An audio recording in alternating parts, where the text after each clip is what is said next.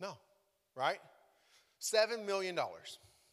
That's how much money we just told you you had, right? $7 million. Let, us assume the king was worth at minimum that amount. Probably a whole lot more, right? We see King Solomon is, is just at this, this spot of like no one's more famous than this guy. No one has more money. No one has anything else. And so, some of you guys, you're fantastic. You know kind of what you want to do with that kind of money. But for Solomon, it all went to his head. It all messed him up. He wasn't ready to lead anymore. And what happened was he allowed his wives, he allowed his concubines to take his attention away from serving the one true God. And God wasn't happy about this. So we see this at the end of this our chapter here. It says this, verse 9. The Lord was very angry with Solomon for his heart had turned away from the Lord and the God of Israel, who had appeared to him twice. He warned Solomon specifically about worshiping other gods. But Solomon did not listen to the Lord's command. So now the Lord said to him, Since you have not kept my covenant and have disobeyed my decrees, I will surely tear the kingdom away from you and give it to one of your servants. But for the sake of your father David, I will not do this while you are alive. I will take the kingdom away from your son, and even so, I will not take away the entire kingdom. I will let him be king of one tribe for the sake of my servant David and for the sake of Jerusalem, my chosen city. Now, guys, this guy, remember the promise to David? David would be, his, his line would last forever when it comes to Israel, right? He was, he was the chosen king right? God had anointed him with Samuel several weeks back. We talked about that. And now we see how far just one generation has fallen from their dad. Now, listen, David, um, David's known as a man after what? God's own heart, right? Now, was David always right in what he did?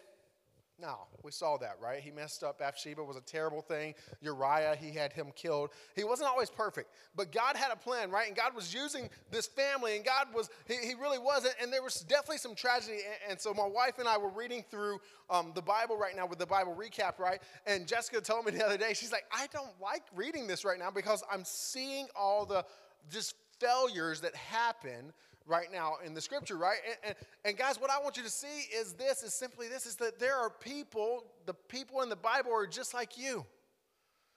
They mess up. That's who Solomon was. Solomon was the wisest guy to ever live, and yet he messed up royally. He messed up terribly. Why? Because he allowed other things to consume his heart. Solomon, um, he wrote three books. Who can name those three books? Who's wise in here? Go ahead. Yeah, yeah. What we got? Go ahead. Song of what? Song of Solomon. Yeah, that's one, right? That's considered the first book that he wrote, okay? The second book. The second book is known as Wisdom, Wisdom book. Uh, Proverbs. I tell you guys, you should read one of these a day, okay? Read a proverb a day. All right, this is considered the second book that he wrote, okay? The third book he wrote, Ecclesiastes, okay? It's that book where he's like, everything is meaningless. I talked about this a couple weeks ago from Main Stage on Wednesday night, right? Everything is meaningless. Listen, I want to give you a verse that if you can take this verse, if there's one proverb you can remember for the rest of your life, Solomon actually wrote this. He didn't do good at following it through his life, but listen to this verse. Proverbs 13 20, it says this Walk with the wise and become wise associate with fools and get in trouble.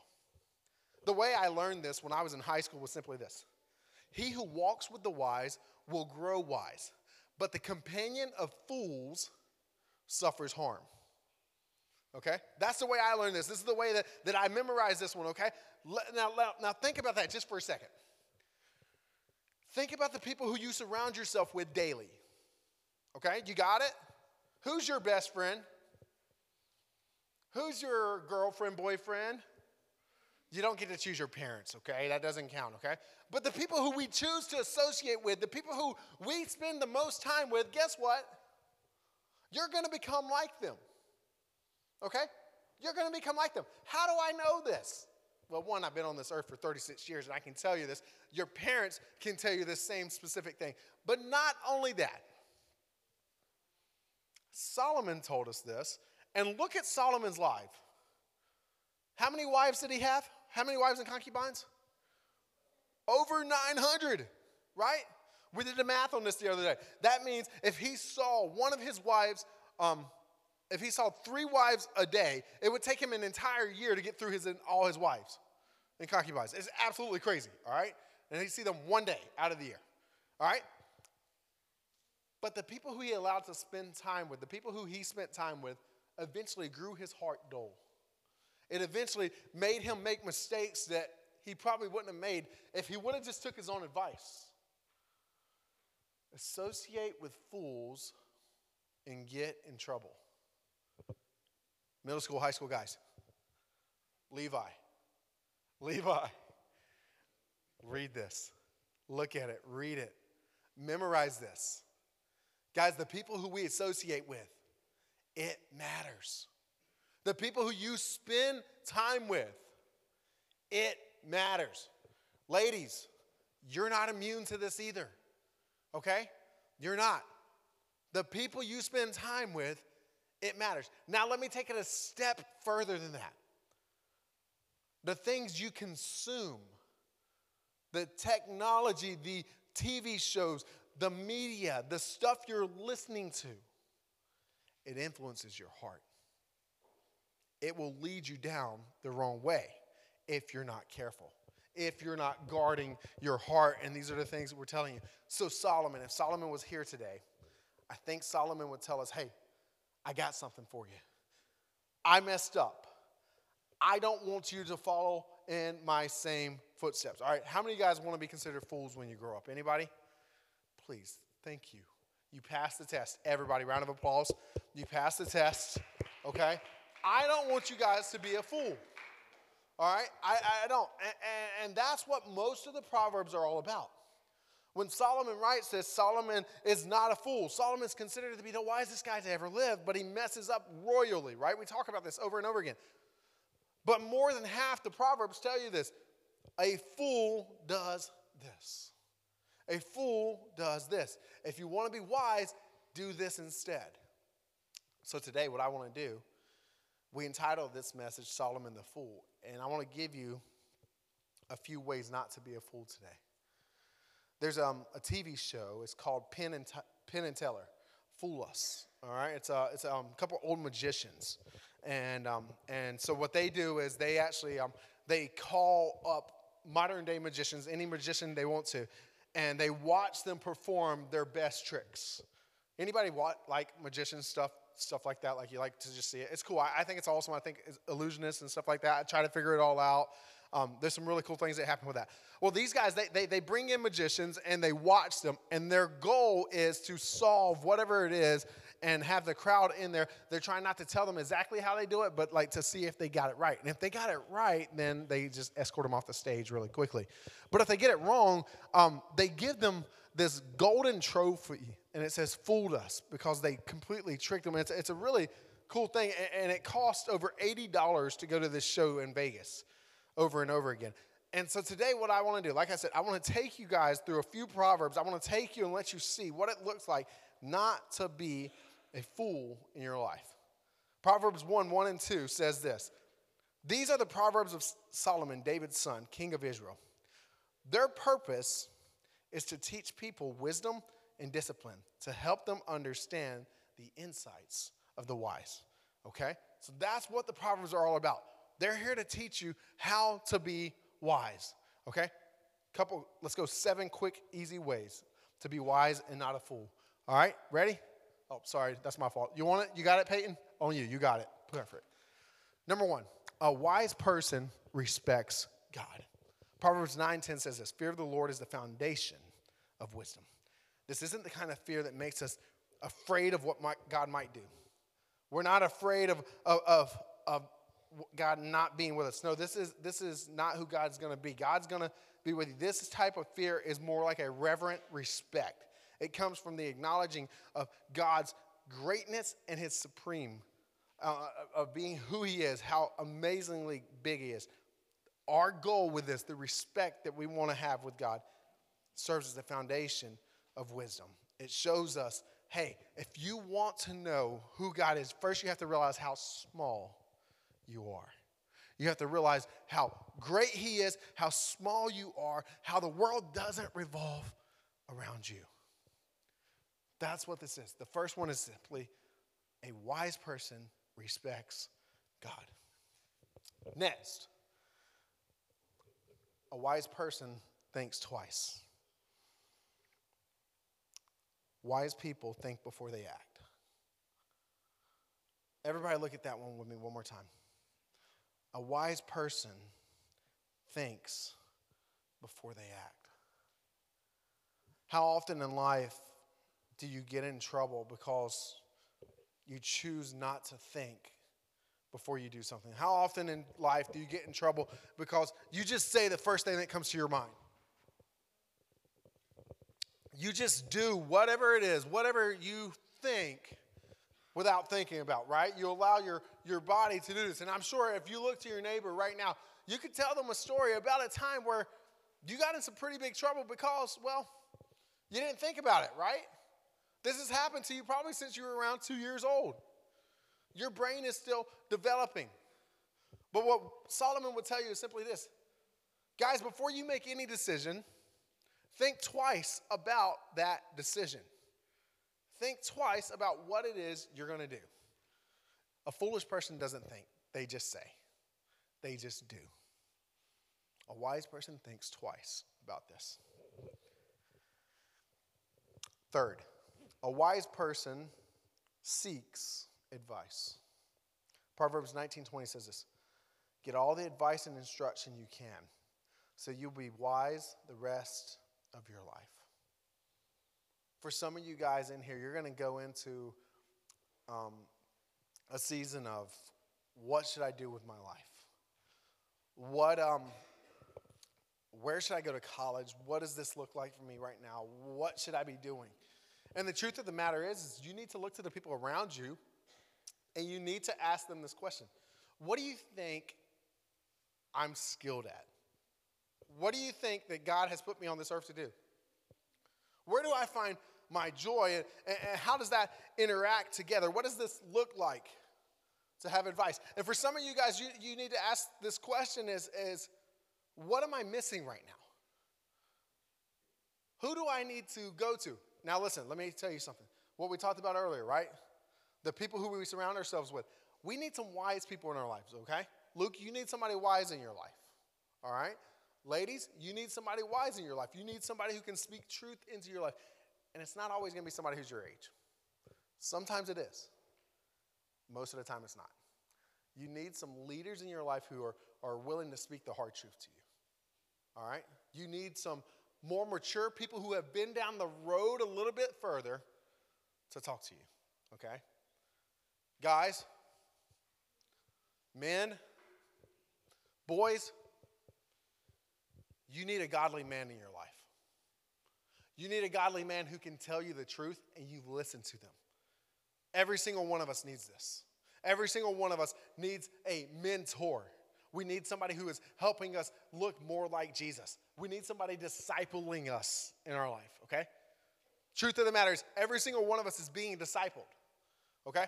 Everybody in here, you're being discipled. Just what are you being discipled to is a question. Do you know that? Every single one of you is being discipled. What are you being discipled to?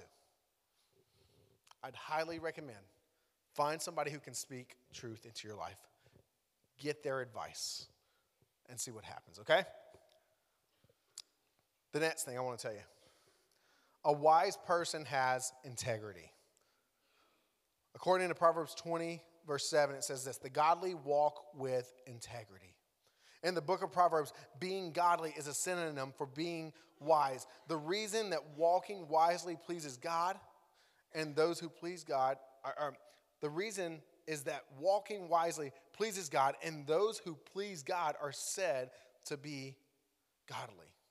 Integrity is about being whole and undivided. A person who has integrity is being truthful and honest about who they are and what their intentions are. They aren't the one, um, they aren't one way with one group and another way with another group. When you're around a person with integrity, you know that what you see is what you get. Let me ask you a question Does that sound like you? Does that sound like how you live your life? Are, are, are you always the same person? If I was to follow you around and listen to the conversations you have, if I was to follow you around and, and, and just see it and see your life, could I say you're a person of integrity? I hope so. I hope so because, well, this is part of being wise, right? This is part of being who, who, who God calls us to be. Solomon, man, he started out so good. That story Tony shared with you guys last week. Man, what a what a crazy way to find out who the real mom was, right? Bring me a sword. I'm going to chop the baby in half. And the real mom does what? No. Let her have the baby because she cared for the baby. Solomon, man, he started out his life so well, but the people in him, his life influenced him to go the wrong way. He was one way with certain people. He was worshiping um, God Almighty, and then there's other times where he's worshiping the, the pagan gods and he's building shrines to them and he's, he's spending time with his wives that he should have never had. He completely messes this up. But he writes this. You see this? He, he messes up completely. Fifth, a wise person shares resources. Proverbs 21 26 says this Some people are always greedy for more, but godly people love to give. Think about that just for a second. $7 million. $7 million. How could you make an impact with that $7 million? I love the fact that Gracie did the quick math of what 20% would be. I was impressed, I'm not going to lie to you. All right, that was, that was really good. She said, I'm giving 20% back to my church, and then I'm doing this, I'm doing this, and this.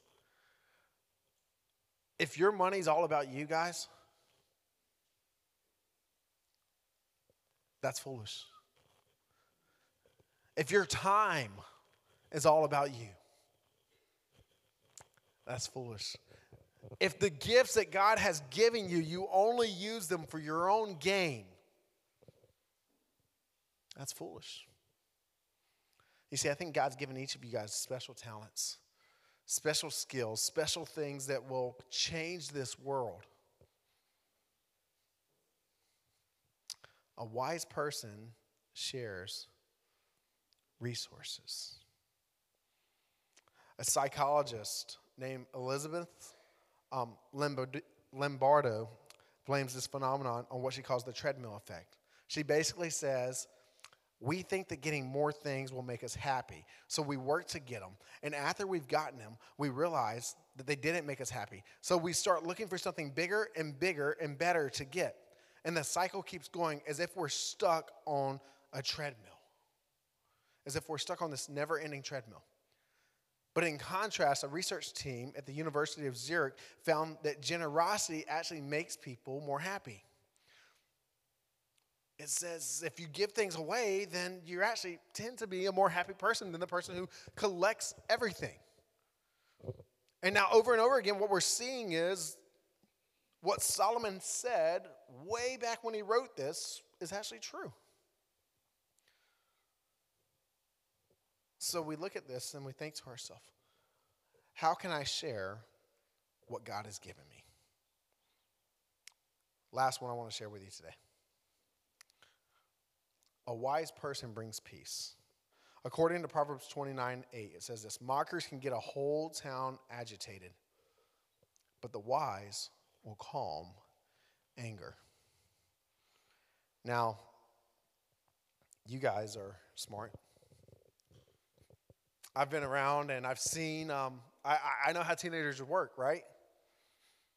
There's times where you egg, or let's not even, let's not even call it egg at all. All right? There's time where you pour gasoline onto the fire that's already been lit. Why?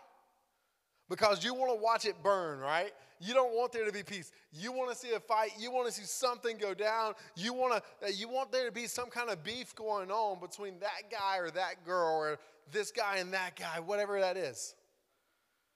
You've seen these things happen. But Solomon says a wise person will create peace. The wise will calm anger. A wise person will try to stop what's going on. It's hard sometimes. Being a teenager and being wise, they're not considered the same thing, right? Oftentimes I hear this. It's like, I just want to live my life right now. I just want to, I, I, I want to experience all that life has to have. And then when I get older, man, I'll, I'll give my life fully to God and I'll surrender to Him. God wants you right now, students. God wants your hearts right now. He doesn't want you to chase the things of this world. He doesn't want you to, to go after the things that are just going to leave you broken and unhappy. See, what happened with Solomon is this Solomon starts out his life following God. And by the end of his life, he's not following God. And by the end of his life, we see what he says in Ecclesiastes meaningless, meaningless. Everything is meaningless. Life is just worthless. But when you look and see where he was when he actually had a heart for God, we see a guy who had purpose, a guy who had meaning. That's what we want for your life. We want you to be wise. You see, if there's one big takeaway for this whole thing, the whole thing of Solomon's life, I think it would be simply this it's possible to know all the right things and still do it wrong. Wisdom is actually using the knowledge that God gives you. The truth of the matter is, guys, a lot of you guys know everything I just talked about. A lot of you guys understand this, but you're not living wise lives because, well, your friends aren't. Because it's not the cool thing to do, it's not the, the right thing, right? God calls you to be wise. He calls you to be godly. He calls you to step it up in life. He doesn't want you to be foolish. I think if Solomon was standing here with us today, he would tell you, Man, I wasted all that God gave me. I messed it up big time. But you don't have to. You don't have to be a fool. Learn to walk the path of the godly. If you're not reading anything in your Bibles, I highly recommend open it up to Proverbs. Read a proverb a day. Today's the 11th of February. You could read chapter 11 of Proverbs and just highlight one verse, okay? Text that verse to your small group leader Tell them, hey, I highlighted this today.